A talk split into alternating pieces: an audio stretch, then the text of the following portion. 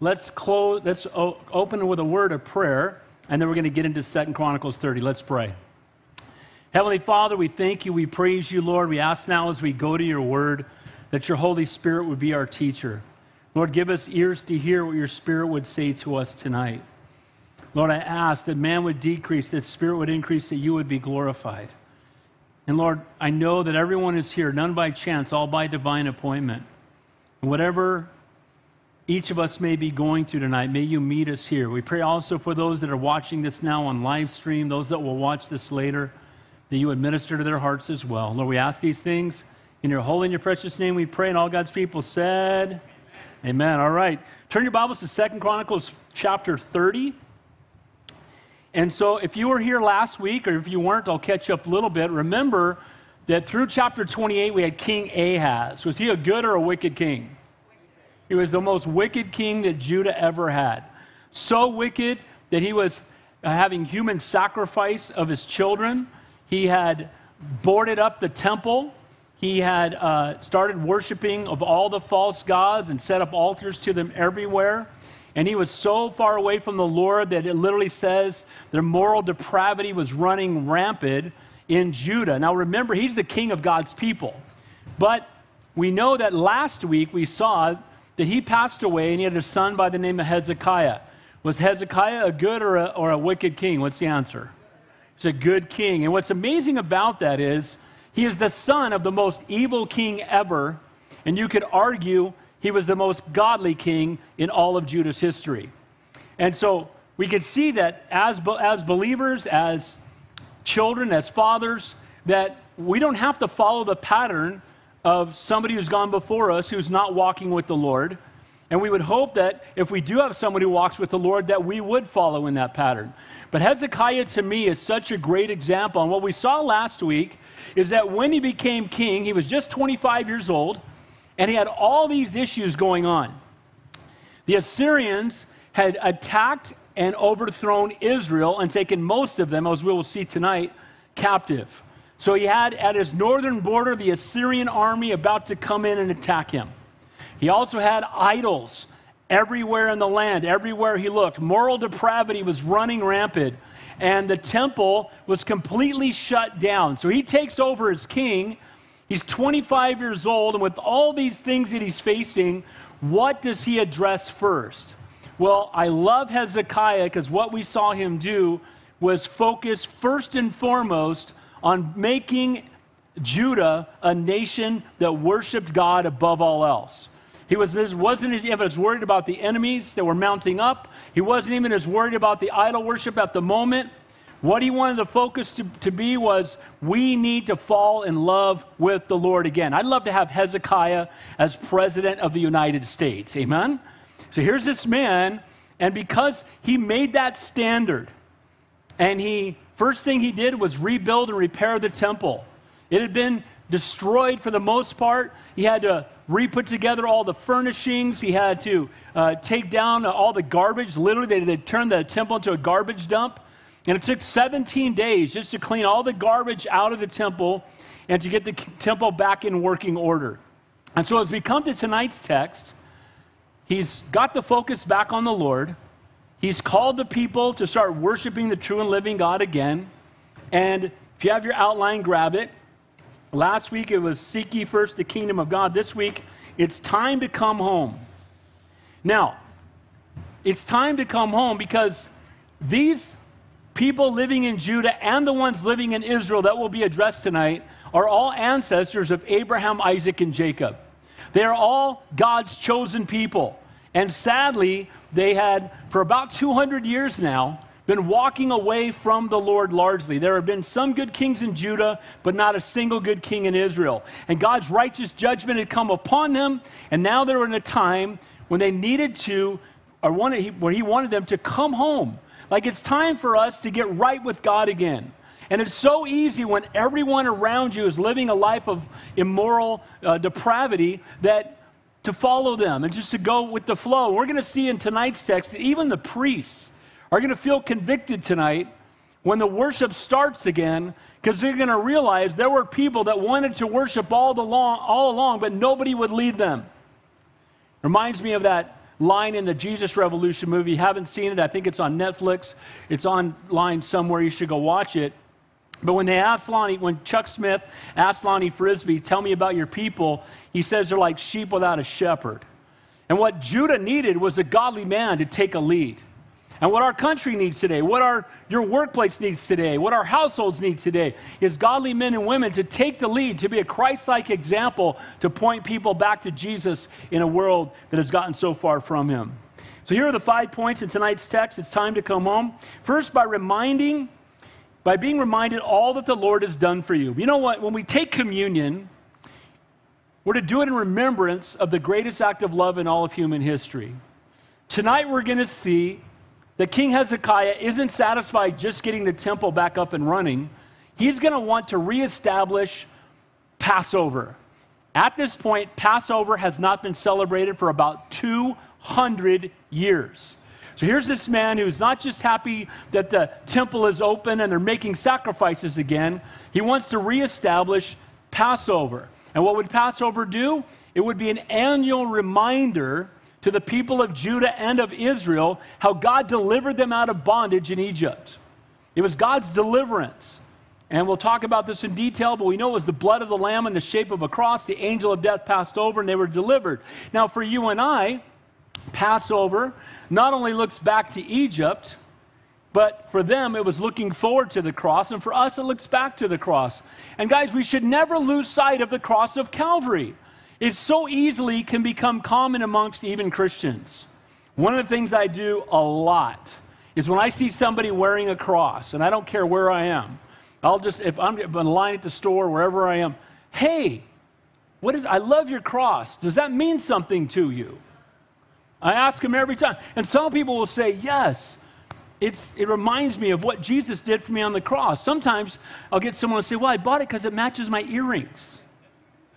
But it's always an opportunity to point people to the cross. And we need to be daily reminded, daily thoughtful of the greatest act of love. And so we need to be reminded. It's time to come home and to be reminded of all that the Lord has done for you. Number two, by boldly calling a lost world to repent. Now, everybody wants to sign up for this, right?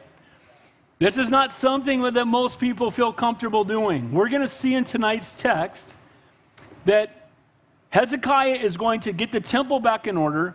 He's going to make a calling to start honoring Passover again, and then he's going to send out runners throughout all of the land to tell people that they need to come to Jerusalem for Passover, to repent, to come back to God. Now remember that virtually all the people they're going to be talking to are idol worshippers. Virtually all of them are going, we'll see, I'm giving it away. Most of them are going to mock them when they call them to do it. They're going to laugh at them when they call them to do it. And a lot of times that's why we don't share our faith because we don't want to be laughed at or we don't want to be mocked. We're afraid we won't have the question, uh, the answer to the question that they pose to us.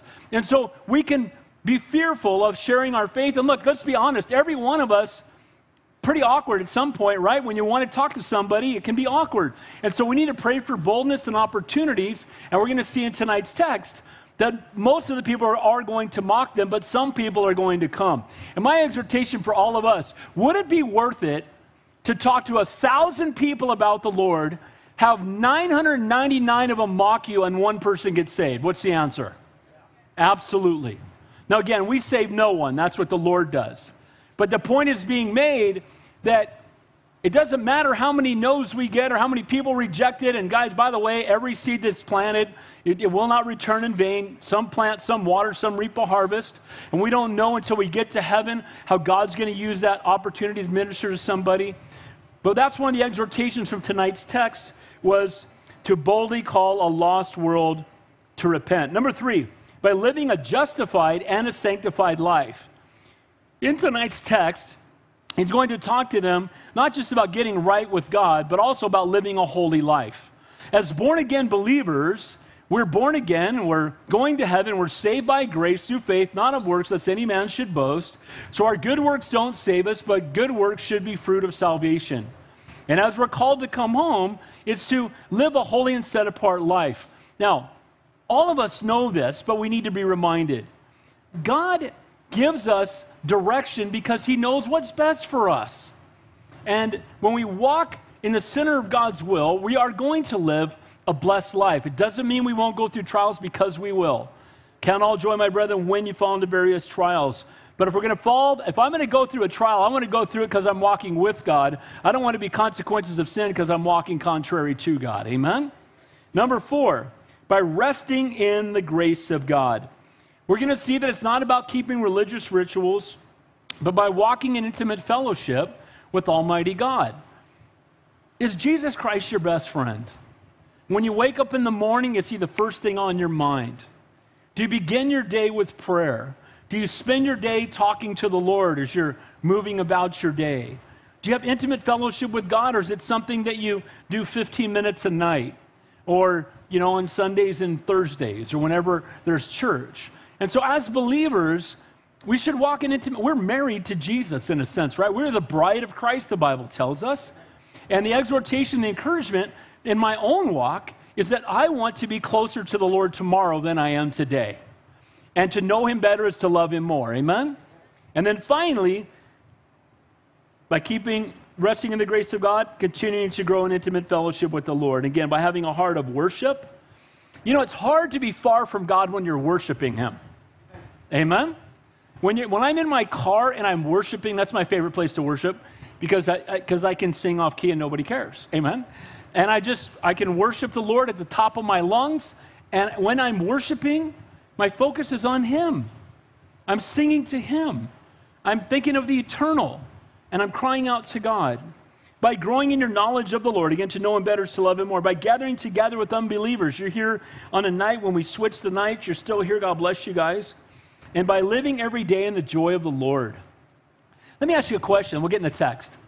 If I interviewed your neighbors or your coworkers or people in your family, you know, secondary part of your family, cousins or whatever.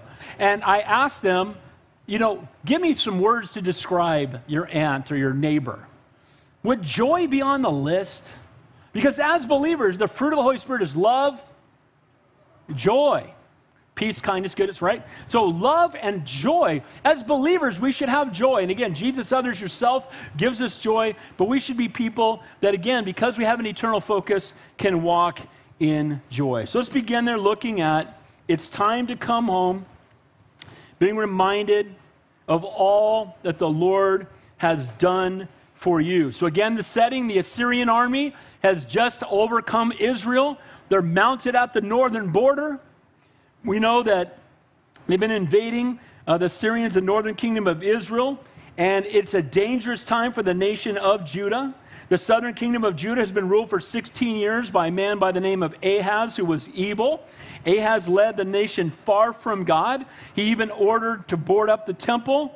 And then Hezekiah, as we saw last week, took his place. I love Hezekiah. The meaning of his name is Jehovah made me strong. That's a great name. And one of the first things he did was reopen the temple. Go back to verse 36. I'm going to just, for a little context. So it says there, then Hezekiah and all the people rejoiced, chapter 29, verse 36, that God had prepared the people since the events took place so suddenly. In just 17 days, they had taken the temple that had turned into an ash heap or, a garbage heap, and they had cleaned it up in 17 days. They had rebuilt all the furnishings that had been destroyed and cut into pieces. They had the temple ready for the worship of the true and living God. The, again, and the sacrifices had ceased, the temple doors had been shut, and now they're ready to worship again, and there's joy in the house of the Lord. Verse 1. And Hezekiah sent to all of Israel and Judah and wrote letters to Ephraim and Manasseh, that's two of the tribes within Israel, that they should come to the house of the Lord at Jerusalem to keep the Passover of the Lord God of Israel. Now, this doesn't sound like much until you realize that Israel and Judah were enemies. And so, literally, he's going to send out a message to the people that have been trying to destroy Judah to ask them to come to church. That'd be like going to the neighbor that took a shot at you with a shotgun last week and inviting him to church. They literally, he literally has a heart to see people return to the Lord. And so, even though Israel had been their enemy and had attacked them numerous times, he sends out word, he writes out a letter, and he's going to send it out and call people not only from Judah, but from Israel to come and return and worship the Lord again. Now, often we will look at some people and we will say they are past saving. You look at certain people like, that's the last person would ever get saved. Well, you know, there was a person like that during the early days of the church that if you had asked all the believers, who's the last guy you think would ever get saved? I think most of them would say Saul of Tarsus. He was attacking Christians. He was a self righteous Pharisee who was had orders to go out and attack Christians to have them. He held the coats while they stoned Stephen, and that would be the last guy you would think would ever get saved. Well, we know he got saved, and his name became what? The Apostle Paul. And God used him to write most of the New Testament. Now, that being said, see that we, we can look at certain people and just give up on them. Oh, that person's way too far from getting saved. I'm not even going to try praying for them anymore. They're a lost cause. Well, I love Hezekiah's heart. He loves the Lord. He wants other people to know God. He's reestablished, reopened the temple, reestablished the sacrificial system. And I love a guy with some vision because he's like, dude, we're going to start doing the Passover again. We haven't done Passover in 200 years. Good time to start. And I love this guy because we can get so far away from what God wants us to do. And praise God for somebody who stands up and says, we need to get right with the Lord again. He wasn't satisfied with just getting the temple back in working order and the priesthood and the sacrifices and worship and offerings and people gathering. He writes these letters to Judah, but also to Israel. And he mentions there Ephraim and Manasseh, two of the tribes in Israel. Now, keep in mind that most of the people in Israel at this point are now in captivity, but there's still a remnant that's there. And so he's going to send these people a great distance to go up and find this remnant and try to invite them to come and join their brothers and sisters because that's what they are. They were all God's people. Now, to keep Passover, again, it had been about over 200 years. And his first month as king, he restores the temple and worship and sacrifices, and he doesn't stop there. His focus is still on making Almighty God the priority and passion of all of Judah and Israel. You know, that should be the priority of our lives. The desire to see more people in love with Jesus. Now, I'm not going to ask you to answer this. Just think about this in your own heart. And I'll even admit this would be tough for me, just being transparent in my flesh. If someone came to you tomorrow and said, You know that big lottery, it's at like $800 million? You can win the lottery, or you can pick anybody you want to see saved. I would hope we would all pick the latter. Some of us might justify by going, Well, I could really help the church with some of that 800 million. I could buy a Christian radio station. I could do a lot for the Lord. Guys, the only thing that matters after this life is what have you done with God's Son? Amen? And all these things that we chase after in this world. And I love King Hezekiah. He's still not worried about the Assyrians. The Assyrians are mounted up. He's going to send guys to invite people to, to come for Passover when the Assyrians are occupying the land. He's got a one track mind. I want to see people get right with God. That is the priority of my life. That is the passion of my life. Man, I love Hezekiah. Man, I'm a coke with that brother in heaven. Amen? Sit down and talk to him. So the Assyrians are mounting up. Worship of false gods is still rampant in the land. People have walked away from God. It's a time of trouble and desolation. And again, his heart is one thing alone, and that's to see people walking with the Lord. Verse 2 For the king and his leaders, all the assembly in Jerusalem, had agreed to keep the Passover in the second month. Now, Passover was always on the first month of the Jewish calendar on the 14th day. And the reason was that's when God delivered them out of bondage in Egypt.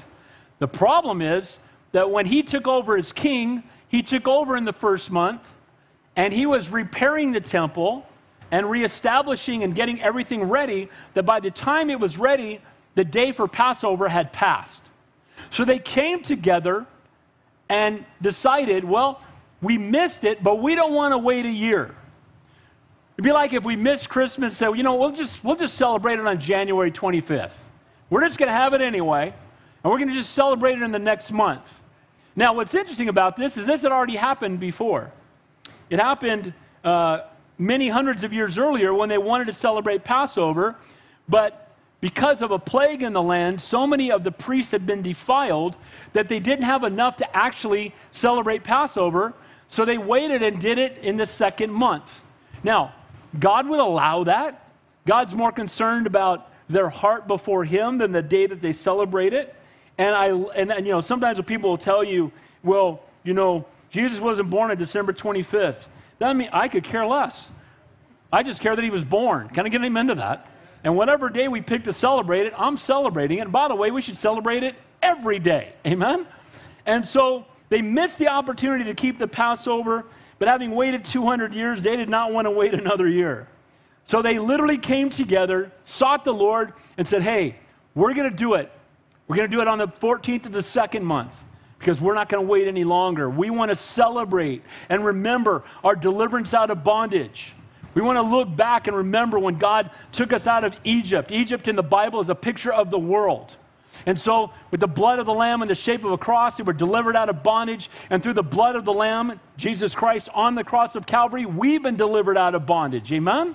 And so they wanted to remember that, and they didn't want to wait another year to do so. Hezekiah is in that same position, and Hezekiah and the leaders come together and say, Let's do it now. And I, I want to say that as believers, we should always have a heart to do it now, whatever God's calling us to do, rather than wait another year. Amen? If God calls you to do something, be about it today. Let's not wait verse 4 or verse 3 for they could not keep it at the regular time because a sufficient number of priests had not consecrated themselves nor had the people gathered together at jerusalem. So they hadn't completed the temple. They didn't have enough priests that had consecrated themselves. Now to do to take passover this is going to come into play in a minute you had to be ritualistically ritualistically clean. So you had to be cleansed. And there were certain things you had to do to be able to enter into the temple, to be able to take part in Passover. And because of all the things they were doing and rebuilding, they had not been able to do that. And we're going to see all these people, and I'm giving it away, but there are going to be a huge number of people that come not just from Judah, but many from the remnant are all going to come from far away, and none of them have done the rituals they needed to do to be cleansed to take part in Passover. And we're going to see how God responds to that because he is a God of love and grace and mercy. Again, ideally you want to do the right thing at the right time, but Passover is clearly a picture of the cross, and we're not going to keep Passover with priests who are not consecrated or without giving the people who wanted to be there time to be there. So they're going to go ahead and postpone it, verse 4. And then it says, And the matter pleased the king and all the assembly. They were pleased to say, Let's do it. Let's celebrate God. Let's not wait. Let's get our people's eyes back on God. And what we're going to see is there are going to be some things that change immediately as soon as they start observing Passover again. We're going to see some things that are pictures of what revival looks like. See, when we give our life to the Lord and we make Him the priority and the passion of our life, it should change how we live every day. And it should change some of the things that we tolerate and the things that we pursue. And it's a good thing they didn't wait a whole nother year because we're going to see some immediate things take place within the land. After they've interacted with God, they can't help but live different. And when you've given your life to the Lord and surrendered to Him, you can't help but live different. What an amazing change in the hearts of the people. They were all excited. Now remember, just 17 days before, they were worshiping idols. Just 17 days before, they were having human sacrifices. Just 17 days before, the temple was boarded up and nobody can enter it. And now, because one man stood for the things of God, we see those that maybe had been hiding in the shadows because they were afraid of what would happen if they stood for God amongst all the idolatry. And now you see that the whole assembly is excited to worship God again. And sometimes it takes one person to stand up and say, No, no, we're going to worship God for others to say, Yes, I've been waiting for somebody to take a stand for the Lord so I could worship God too. And that's what's taking place right here within the land of Judah. In midst of all the wickedness, righteousness is going to rise again in both Judah and Israel, reinstating the sacrifices and the worship of the true and living God.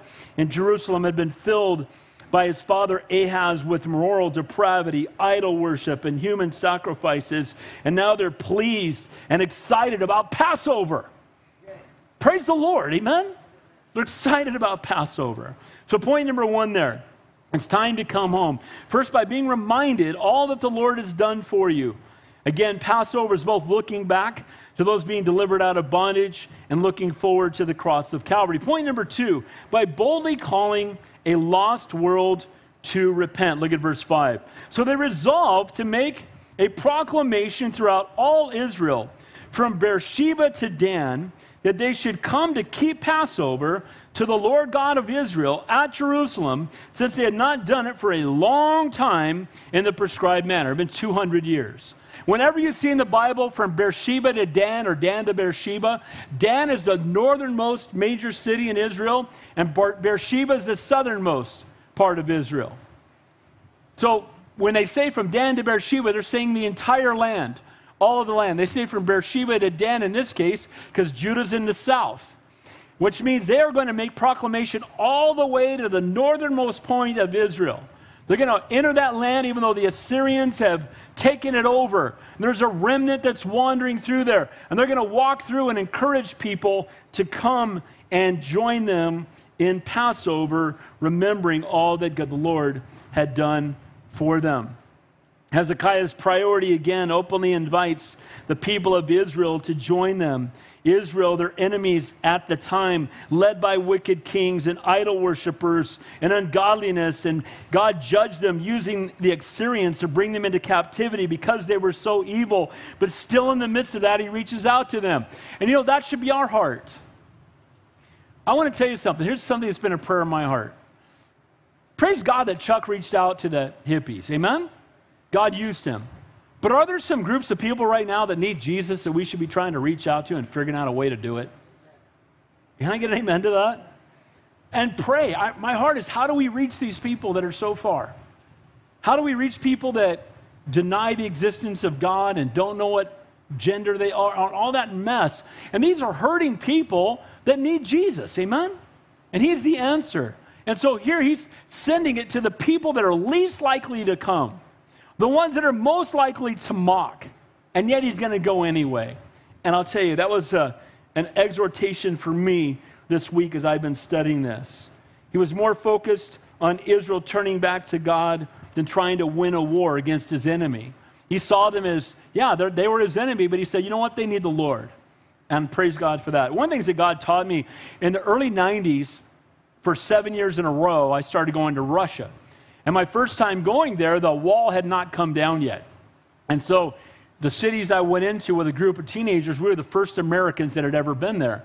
And if you're my age or around my age, when we grew up, Russia was the evil empire enemy of the United States. Can I get an amen? Anybody grew up with that besides me? And like you root against them in the Olympics, hate the Russian, you know, right? Everything was Russia against the U.S. Then I go to Russia, and I'm in this little village, and we're going into schools every day, and we're sharing the gospel with these people, and we're doing Bible studies at night, and I'm teaching in the church. And what I found is these are people that Jesus created, that God created, that Jesus loves so much he'd rather die than live without. And they were not the evil empire. Maybe their government was, but these are precious people that the Lord loves, and I wanted to see them saved. Amen?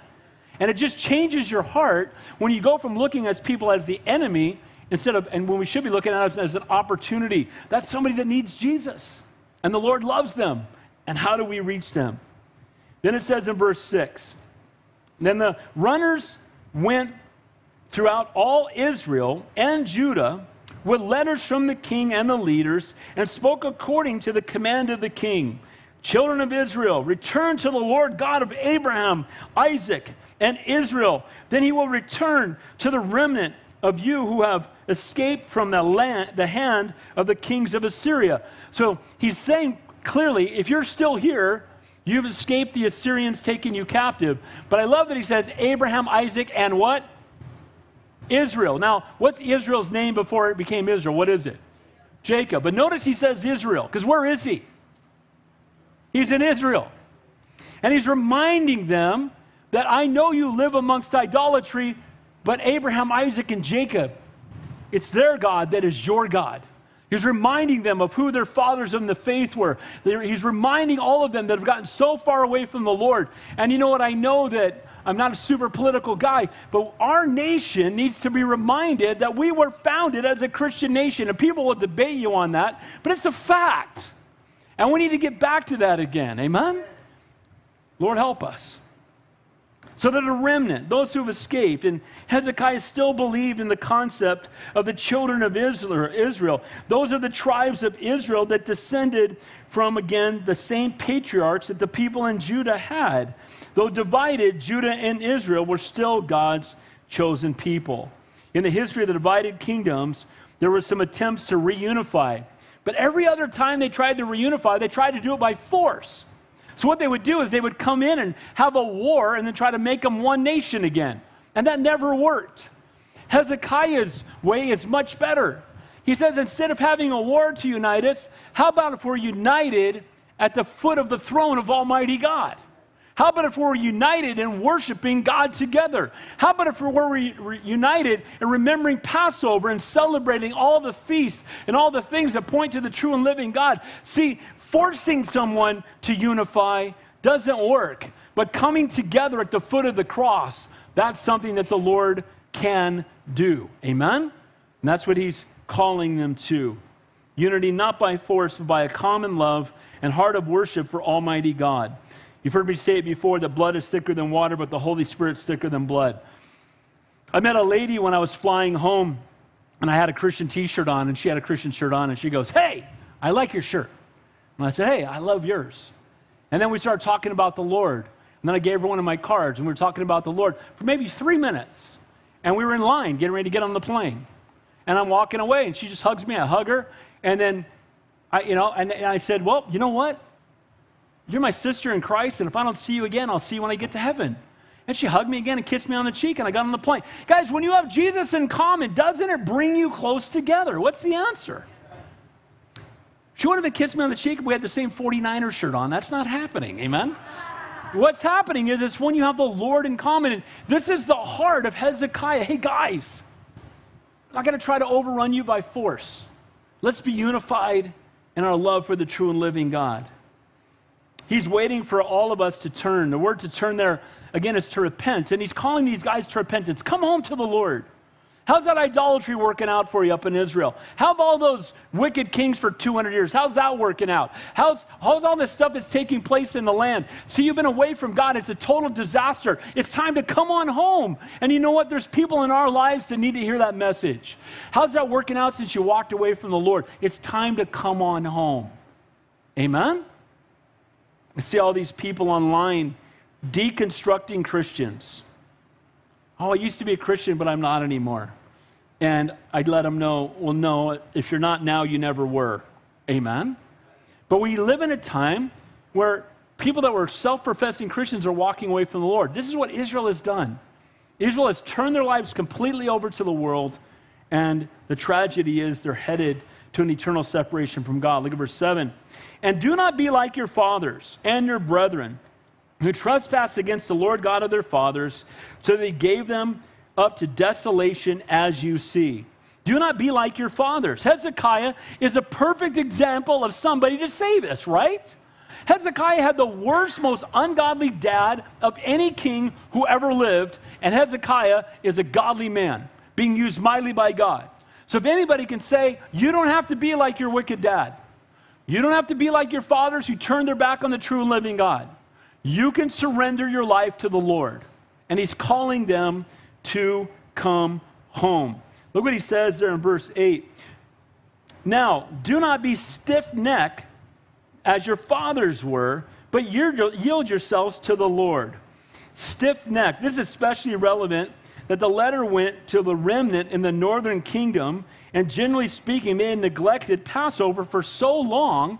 And he's saying, for 200 years, your dad, your grandfather, your great grandfather, your great great grandfather, your great great great grandfather, all of you have turned your back on God. Don't be stiff necked like the, all the generations before you. And guys, we cannot blame our parents, our grandparents, or our great grandparents for where we are today because when we stand before Almighty God on Judgment Day, the only thing will matter is what have we done with God's Son. And the Lord loves you so much. Again, he'd rather die than live without you. Look what he says there. And he says in verse 7 Who trespassed the Lord God of their fathers, he gave them up to desolation. You know, one of the biggest things that people struggle with today, and some of this is clinical, so I'm not saying it's everyone, but a lot of people struggle with depression and fear and anxiety and worry. And even as believers, we can have moments of that. Amen? We can have times where we struggle with that. But there are people that live in that and they can't overcome it. And sometimes it is a chemical thing, but other times it's because our lives are meaningless without the Lord. Amen? I mean, there's so many people I talk to that say, Well, I tried everything.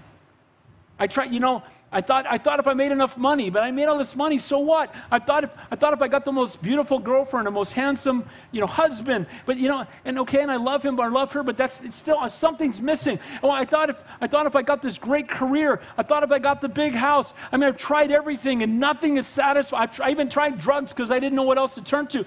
And what happens is you realize that anything this world has to offer will never satisfy you because God created you to have a relationship with Him, and only a relationship with Him will ever fill that God shaped vacuum. Amen?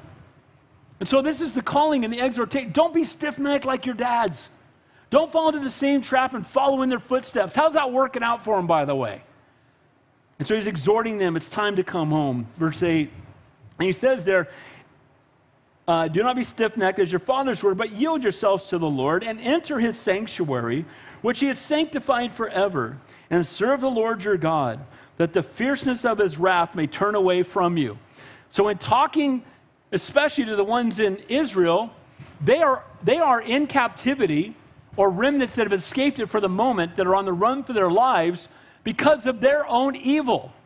God allowed the Assyrians to take them captive because for 200 years they rejected God. For 200 years they're worshiping idols. For 200 years they were outside of God's will. So finally, God just allows them and brings the righteous judgment. We talked about this on Sunday. The wrath of God came upon them. And now He's telling them, look, turn back to the Lord, and He will turn the wrath away from you. Surrender your life to the Lord, and He will remove the consequences that have been taking place in your life because you've been walking so far from Him. How many of us deserve the wrath of God? We all do. But while we were yet sinners, Christ died for us. So when we surrendered our life to Him, what did He do? He turned the wrath away from us, He removed it from us by His grace. And to a, to a certain level, that's what Hezekiah is telling the men in Israel and the women in Israel. Hey, come worship God, He'll take the fierceness away from you. Come worship the true and living God, and you'll no, no longer have to walk a life filled with loneliness and fear, and a life, again, that has no peace because you're living it in your flesh. Verse 9 For if you return to the Lord, your brethren and your children will be treated with compassion by those who, who led them captive, so that they may come back to this land for the Lord your God is gracious and merciful and will not turn his face from you if you return to him. This is a great verse to memorize.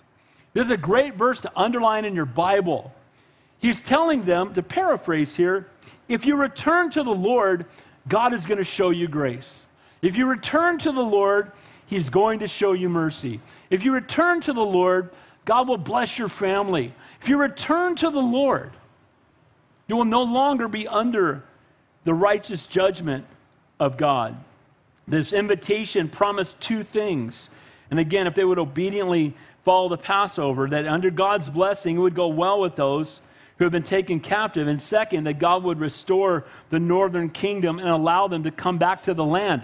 Hezekiah boldly says, if you guys all return to the Lord, he'll remove the Assyrians. He'll give you the land back if you surrender your life to the Lord. And again, Hezekiah, one track mind. I love this guy. Get right with the Lord. Get right with the Lord. Get right with the Lord. I feel like that's all he says. Get right with the Lord. Make God the priority again. If you get right with the Lord, He'll bless you. If you get right with the Lord, He'll take the wrath away from you. If you get right from the Lord, He'll give you your land back. Get right with the Lord. And you know what? We need to have a one track mind like Him. Now, point number, at the end of point number two there, look what happens in verses 10 to 12. So he sends these guys out to tell them so they all went out and everybody got saved, right? Everybody decided to come. That's not what happened. And sometimes, here's what I hear a lot. I've got several guys that I I don't know, I say disciple, that are planting churches. And, they're, and all the churches to some degree are struggling, and they typically do. Uh, the one down in uh, Brazil is doing very, very well, and keep praying for that. But a couple of the others are struggling. And when you talk to them, and I get it, they're working full time jobs, they're studying 50 to 60 hours a week, and they're planting a church, and they prepare all week and spend all this time doing it, and they show up, and six people are there.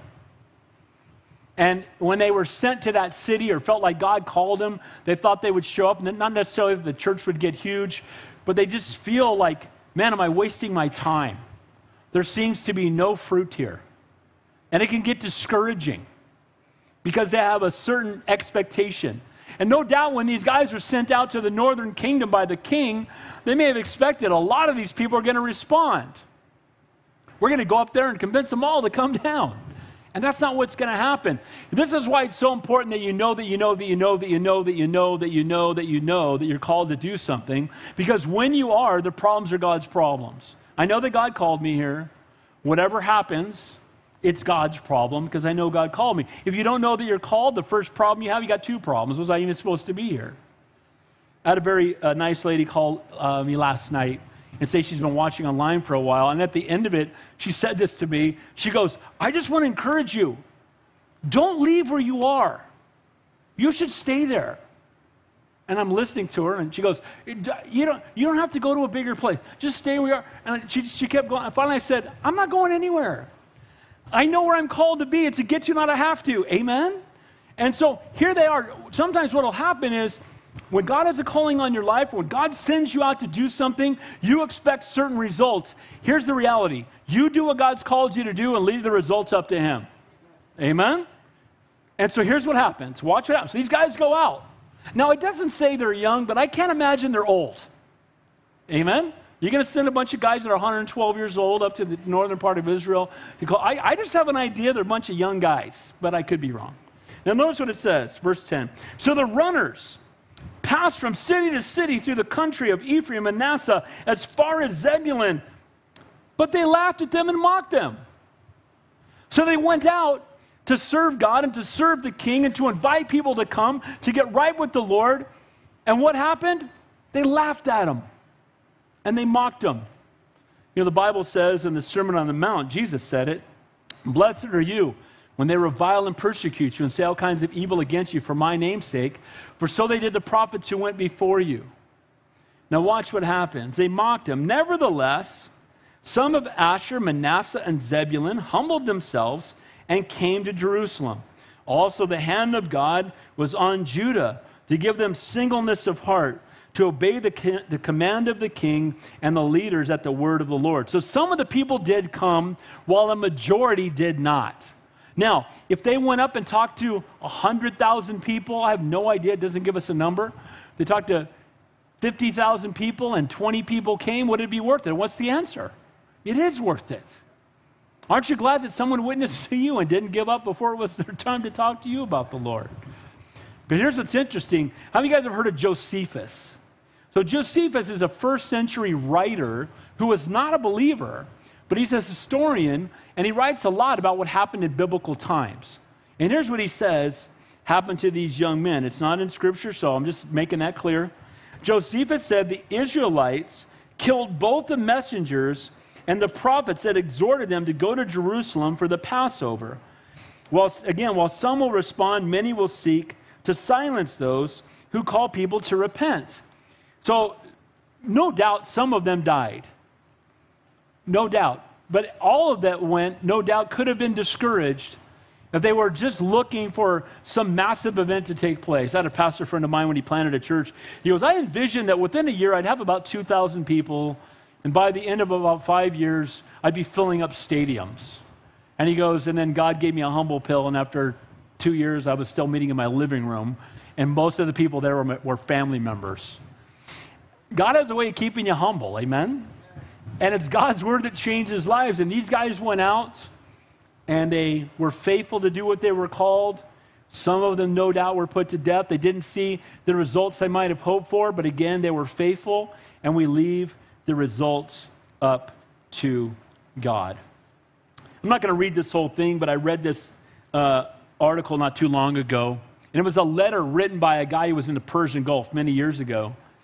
And he was on a ship, and then he was there, and he, he was on a ship where he said there were 350 people on the ship, and there was not one other believer on the ship. And he's writing back to his family, and what he's telling them is, Mom and Dad, there's no Bible studies here. Mom and Dad, nobody here wants to talk about the Lord. Nobody here wants to pray with me. I have zero fellowship. I, have, I don't have a pastor I can ask questions. I don't have a Christian radio station I can listen to. I don't have any Christian music to listen to. I'm all by myself. I'm surrounded by people that when we're not on the ship, all they want to do is get drunk and they mock me that I won't go out and party with them. I'm surrounded by people who want nothing to do with God, and every time I talk about the Lord, they shut me down and they mock my faith. And what he says is, I want you to know, mom and dad, that being in the military and serving Jesus isn't easy. And then he says at the end of it, how strong would you be standing in your faith as if that's how you had to live every single day for several years? And that's what he went through. And so, as believers, sometimes we look around and we feel like if we're you know, being mocked or, or if we're under attack of any kind, a lot of times we want to quiet ourselves down. And that's what the enemy wants you to do. He wants you to be quiet. If he cannot take you to hell with him, he'll t- try to distract you and keep you from being used for the kingdom of God. So these men were mocked, but you know who else was mocked? Jesus. Amen? Jesus was mocked. In Matthew 27, it said, People walked by and insulted Jesus. They shook their heads, saying, You said you could destroy the temple. This is when he's on the cross and build it again in three days. So save yourself. Come down from that cross if you're really the Son of God. The leading priests and the teachers of the law and the older Jewish leaders were also there that made fun of Jesus. He is the king of Israel. He said he could save other people, but he can't save himself. If he's the king, then let him come down now from the cross. Then we will believe in him. He trusts in God, so let God save him now. If God really wants him, he himself said, I am the Son of God. What did Jesus say to all of that? Father, forgive them, for they don't know what they do. Guys, the next time you're given a hard time for your faith, someone doesn't respond well, someone makes fun of you because you walk with the Lord, just remember we shouldn't be surprised when people who don't know God act like they don't know God. Amen? And what the young man ended the last of his letter with was he said, You know, as hard as it is for me being on this boat with 350 unbelievers, it's a lot harder for them because they don't know Jesus. There's the perspective we all need to have. Amen? Then, so, some did humble themselves and come. Doesn't tell us how many. And I actually kind of like that because it doesn't really matter, does it? If it's 1, 10, 50, 100, 500, 1,000, 10,000, some of them came.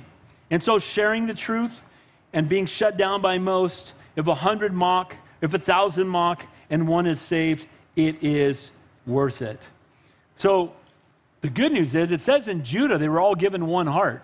So in Israel, a remnant, a number came down, most rejected it, most mocked. Some of those messengers were no doubt killed. But it says that Judah was all of one heart. You know what God did in Judah?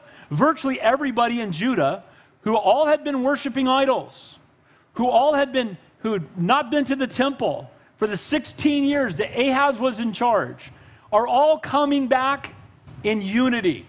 And God can do that. Amen?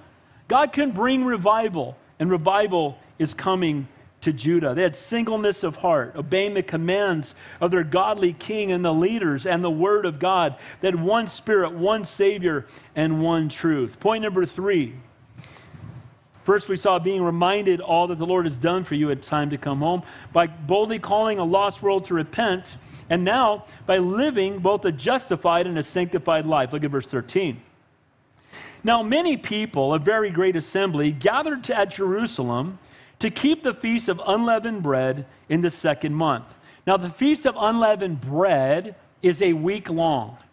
And the way that it began, as we, as you know, if you've studied that at all, to keep the feast of unleavened bread, it began on the evening of Passover and lasted for seven days. On the first days, first day, homes were being completely cleared of leaven. Leaven's a picture of what in the Bible? Sin. Be completely cleared of, of leaven, a symbol of corruption and evil. and had a holy convocation that was called where they prayed and worshiped the Lord. And the week concluded with the same thing. So, Passover is a picture of salvation because we know that Passover, it was the last of the plagues in Egypt. They'd been in bondage, slavery for 430 years in Egypt. They cried out to God. God went and got Moses. We know the story. If you read the, watched the Ten Commandments, right? And the Lord comes to Moses, sends him to be the deliverer with his brother Aaron. He comes and tells him he needs to let the people go, and, he, and the Pharaoh refused. So he kept bringing plagues, and the final plague was Passover.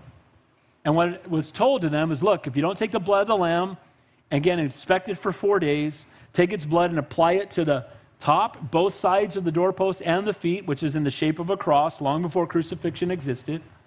And he said, if you don't do that, the firstborn in your family will die. And Pharaoh's oldest son died. And finally, Pharaoh said, Let them go.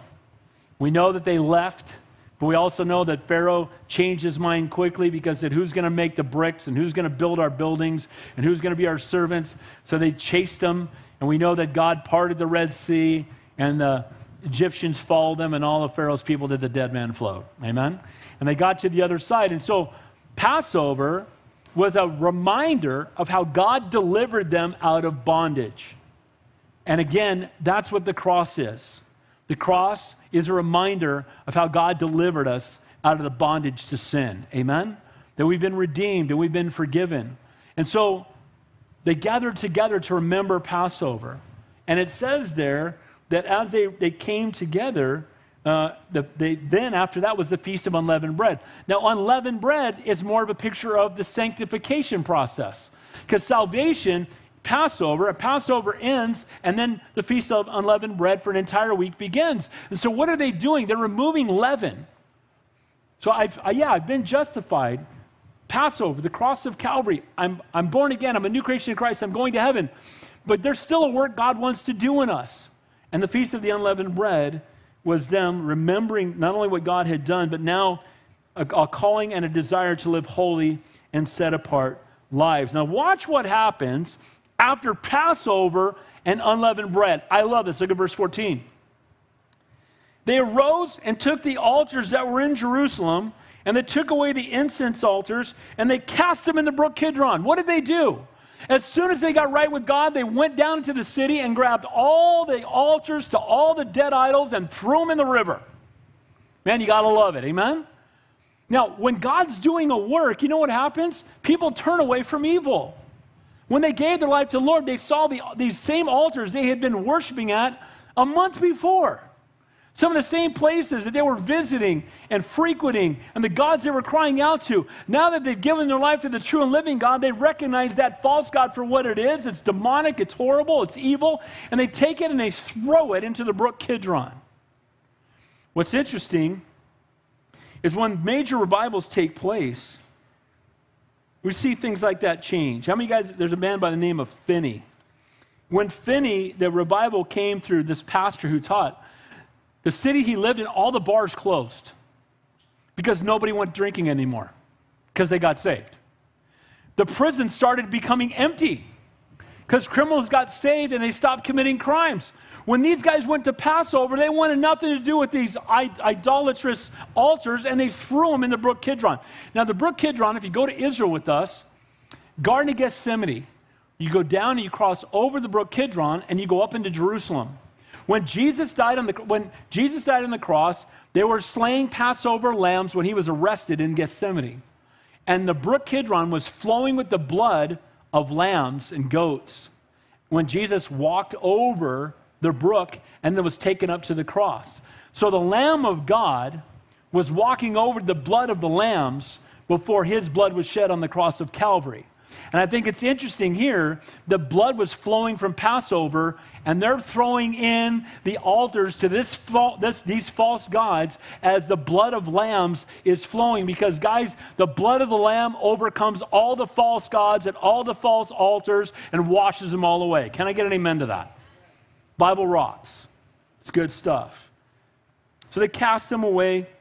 And what does it say if we respond to the gospel and we continue to worship the false idols? See, it's not enough to just walk an aisle and pray a prayer.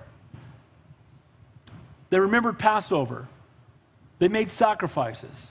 They surrendered their life again to the Lord, and they went home and something changed. And that's my encouragement for all of us. We're not saved by our good works, it's not Jesus plus anything.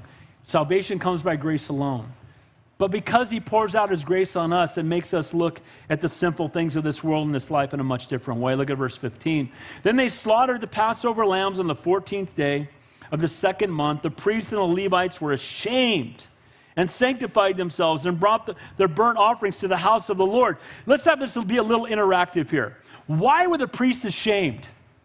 So all these people came, they shed the blood of the lambs, everybody's worshiping, and they're ashamed. Why are they ashamed?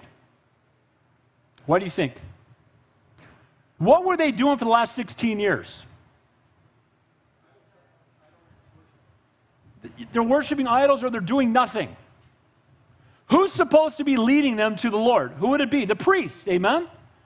And for 16 years, we don't see any worship. The temple's been boarded up, nobody's done anything about it. And now what happens is a king rises up, he calls the people to repentance, the people come, the people repent, they're worshiping God, and the priests sit there and they're ashamed because they know that they should have been the ones that called people to repentance 16 years earlier because they were the ones that were put in the positions of leading people spiritually. And maybe because of their fear of King Ahaz or whatever it was, they sat on the sidelines on their hands in fear. And when they saw the move of God, they thought, oh man, we are so ashamed. I truly believe that when I stand before God on Judgment Day, I want not on Judgment Day because I've been I'm I, just like you. If you're born again, we don't go to the great white throne judgment because we've already been forgiven. But we go to the Bema seat judgment where we will be giving rewards for how faithful that we've been. And there's not a doubt in my mind that there's going to be some things that I'm ashamed about that I didn't do when I should have. Does anybody say amen to that? See, I think that when God has a calling on our life, a lot of times we allow the fear of men to keep us from doing what God has called us to do. And I'm not saying you got to do more to, to love God or do more to earn heaven, but, but because we love God, shouldn't we want to do more for Him? And should we want to get out of our comfort zone? Lord, help us. Hezekiah takes a stand for the Lord, repairs and reopens the temple, reinstates the Passover feast. As the crowd comes and worships, as they throw the altars of the false gods into the Kidron, the priest who had been called to intercede between God and man, because that's what a priest does. They represent God to men and men to God. They pray to God on behalf of the men, and they come and preach God to the men on behalf of God. And obviously, they had been doing neither. And so they look and they go, Oh, I'm so ashamed. The good news is they're going to turn back into serving the Lord again. God, God work, good, God's work brings conviction. When you see somebody else serving the Lord and you've been sitting on the sidelines doing nothing, again, often it's going to bring us to a place of feeling ashamed says, notice what it says at the end of the verse, though. They were ashamed and sanctified themselves and brought the burnt offerings to the house of the Lord. They were ashamed that they had kept had been sitting on their hands. They were ashamed that they were not being bold for the Lord. But notice what they do. They go cleanse themselves, they sanctify themselves before the Lord, in a sense, they rededicate their lives to God and they start serving in the temple again. Guys, if you've put yourself on the sideline for any length of time, if you've walked away from the Lord, guys, you can take a million steps away from, from God. It's one step back. And God desires to use you again if you will but let in verse 16 they stood in their place according to the custom according to the law of moses the man of god the priest sprinkled the blood received from the hand of the levites for there were many in the assembly who had not sanctified themselves. Therefore, the Levites had charge of the slaughter of the Passover lambs for everyone who was not clean to sanctify themselves. And here's what happened a lot of the people that came down from Israel, and certainly some of the people that were in Judah, did, it's been 200 years since there's been a Passover. They don't even know what it means that they have to cleanse themselves. There was ritual cleansing they had to do before they could go in and make sacrifices. So some of them had come and they had not been, you know, sanctified. And so what happened is the priest had to make the offerings in their place. What would happen is at Passover, each family would bring their own lamb. Each family would bring their own sacrifice. But these families could not do so, so they made the sacrifices on their behalf. Now, what I love about this is it shows the grace of God.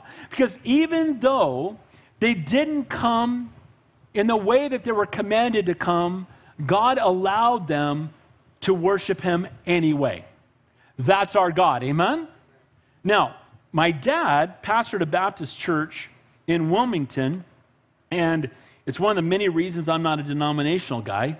But they had a deacon board that ran the church, and they told my dad when he got hired, we'd run our pastor out every two years. So just know that we're in charge. We're going to run you out. We'll find a reason. I'm like, wow, okay. I was a little kid, I still remember it. Well, the church exploded. God blessed it. My dad taught the word, he loved people, and the church exploded. Well, about once a year, they would try to vote my dad out. And they would have this big vote, and all these people would show up on a Wednesday night and they would vote. So ridiculous.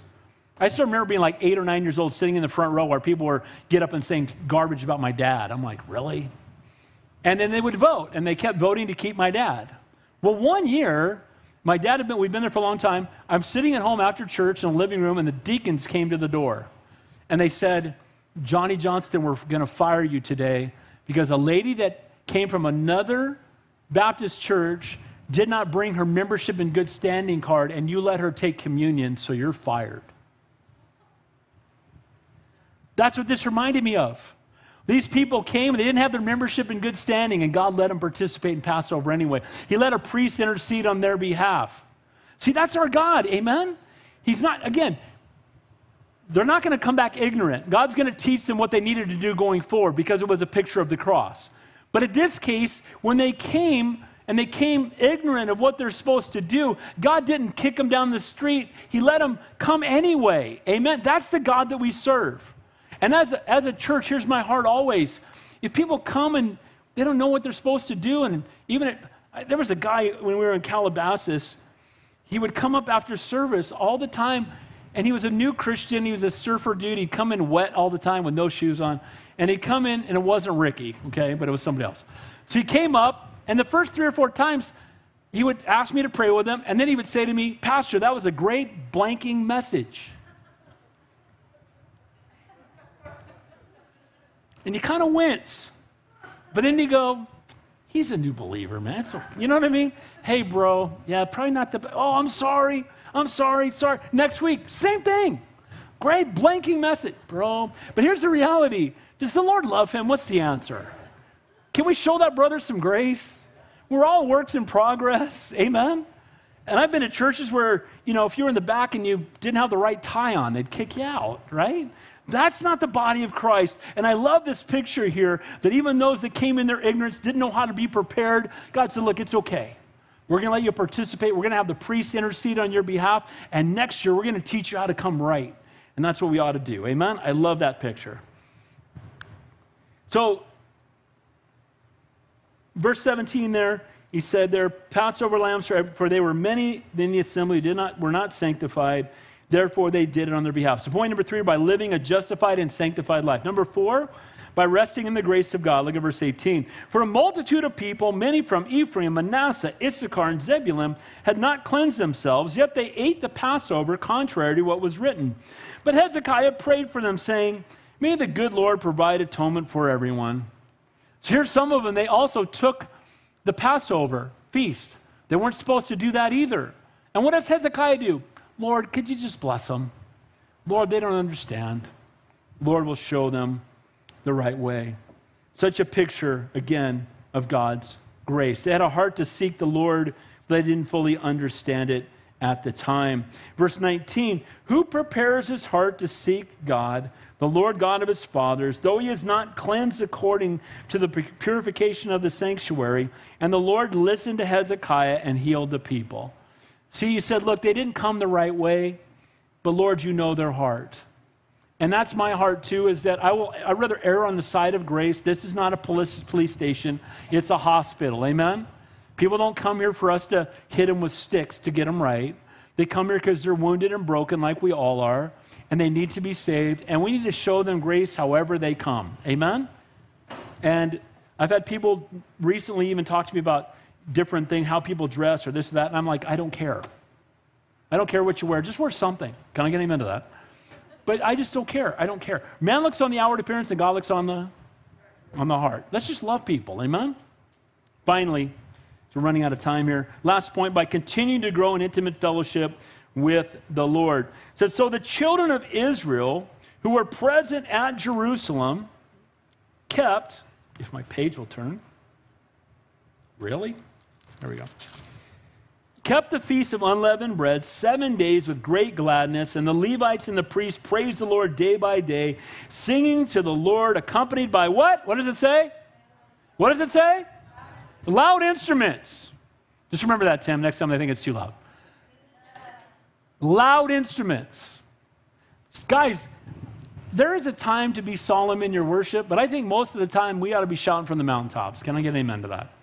And notice what's taking place. There was nothing in the temple.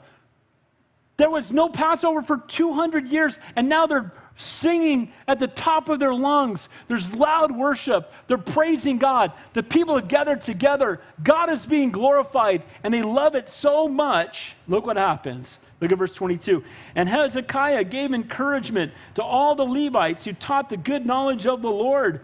And they ate throughout the feast seven days, offering peace offerings and making confession to the Lord God of their fathers. See, this is, look what's happening in this fellowship. They're worshiping, they're making confession. Hezekiah is teaching them the word of God. Isn't that what the church is supposed to look like? We worship. We encourage each other in our walk with the Lord. We teach the whole counsel of God. And that's exactly what's taking place. And all this has happened because of the Lord, but God used one man who took down the shutters off of a, a shuttered up church, who reinstated the true worship of the true and living God when nobody else would, and watch what God does. Worship, teaching, and fellowship. And man, they love being with, each other so much. Look what it says in verse 23. Then the whole assembly agreed to keep the feast another seven days. And they kept it another seven days with gladness. For a week, they've been worshiping the Lord. They're having feasts together. They're praising God. They're praying. They're learning about the Lord. They're so excited. They've thrown all the altars into the brook. And now they're like, let's do this another week. Have any of you ever been to a retreat where you just didn't want to go home? You go to a retreat, you have that, you're just hanging out with the Lord, there's no distractions, and you're like, can we just stay another week? Well, that's what they did. And you know what? Hezekiah, because they have to make sacrifices for another week to take place, watch what he does. Verse 24 For Hezekiah, king of Judah, gave the assembly a thousand bulls and 7,000 sheep and the leaders gave the assembly a thousand bulls and 10,000 sheep. And the great number of priests sanctified themselves, and the whole assembly of Judah rejoiced, and all the priests and Levites, and all the assembly that came down from Israel, and the sojourners from the land of Israel, and those who dwelt in Judah. Look what's happening. There's unity taking place all in worship to the true and living God, and that's where unity happens. Amen? And notice that Hezekiah and the leaders gave all of these animals so it could continue because Hezekiah's number one priority was not building up wealth for himself, but seeing the kingdom of God being built up and God being glorified. I love Hezekiah's heart. He's still not worried about the enemies. By the way, did the idols kind of take care of themselves? Right, he sought first the kingdom of God, and what did God do? He should he just said, he just said, we're going to get God right first. That'll take, and then the people went down and did it for him. We're getting rid of all the, alt- the idols. And he's not worried about the Assyrians because if God is for us, who can be against us? Amen? I love this guy. I absolutely love this guy. I want to hang out with this brother. Amen? Notice this too that for him, giving to further the kingdom of God is such a get to. And I want to encourage all of us. You know, we don't pass an offering and we, and God, where God guides, God provides, and you certainly know that's not my heart at all. But I do believe that if you don't give, you're missing out on the blessing of giving. Because everything we have belongs to the Lord, right? And I just, I love to give. To me, it's an act of worship. I just love to do it. I learned as a kid, my dad, uh, when I was a little boy, you know, my dad made, didn't make a lot of money. He was a pastor. My allowance, you ready? 25 cents a week. And he'd give me two dimes and a nickel so I could tithe a nickel. When they brought the little white church around with the slot in it in Sunday school, you put the nickel in there. And my, God, my dad taught me something that I've kept my whole life. You give to God first, you save second, you live on the rest. And that's all that Lynette and I have ever done. We give to God first, we save second, we live on the rest. And God has always provided. He's a faithful God. And so here he is. He's like, I, will give everything to the Lord. Hezekiah's like, it's all his anyway. You need a thousand more sheep? Here you go. Se- or 7,000 more sheep. You want a thousand bulls? Do it. Want to keep going for another week worshiping God? What do you need? Let's make it happen. Let me finish up. Then it says in verse 25 the whole assembly of Judah rejoiced.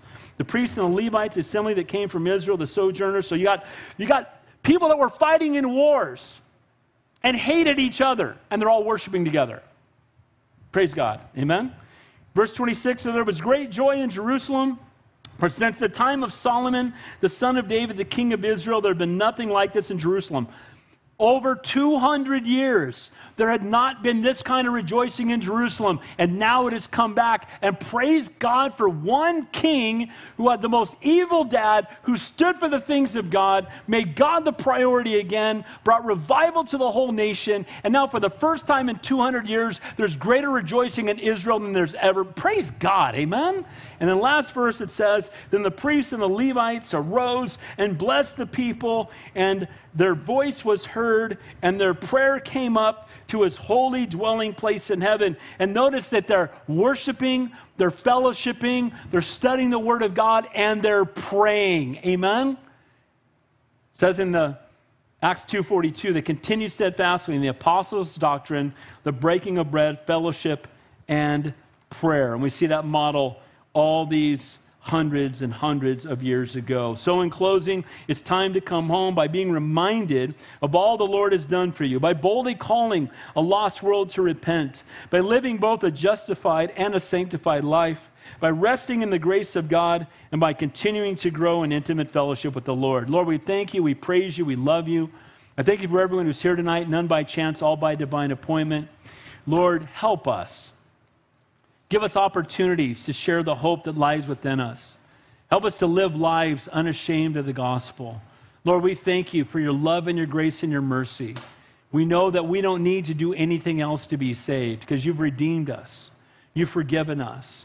But Lord, we want to be tools in your hands. We want to be used for your kingdom and for your glory. Lord, we pray for revival in Conejo Valley and beyond, but start in our hearts first. We ask these things in your holy and precious name we pray, and all God's people said,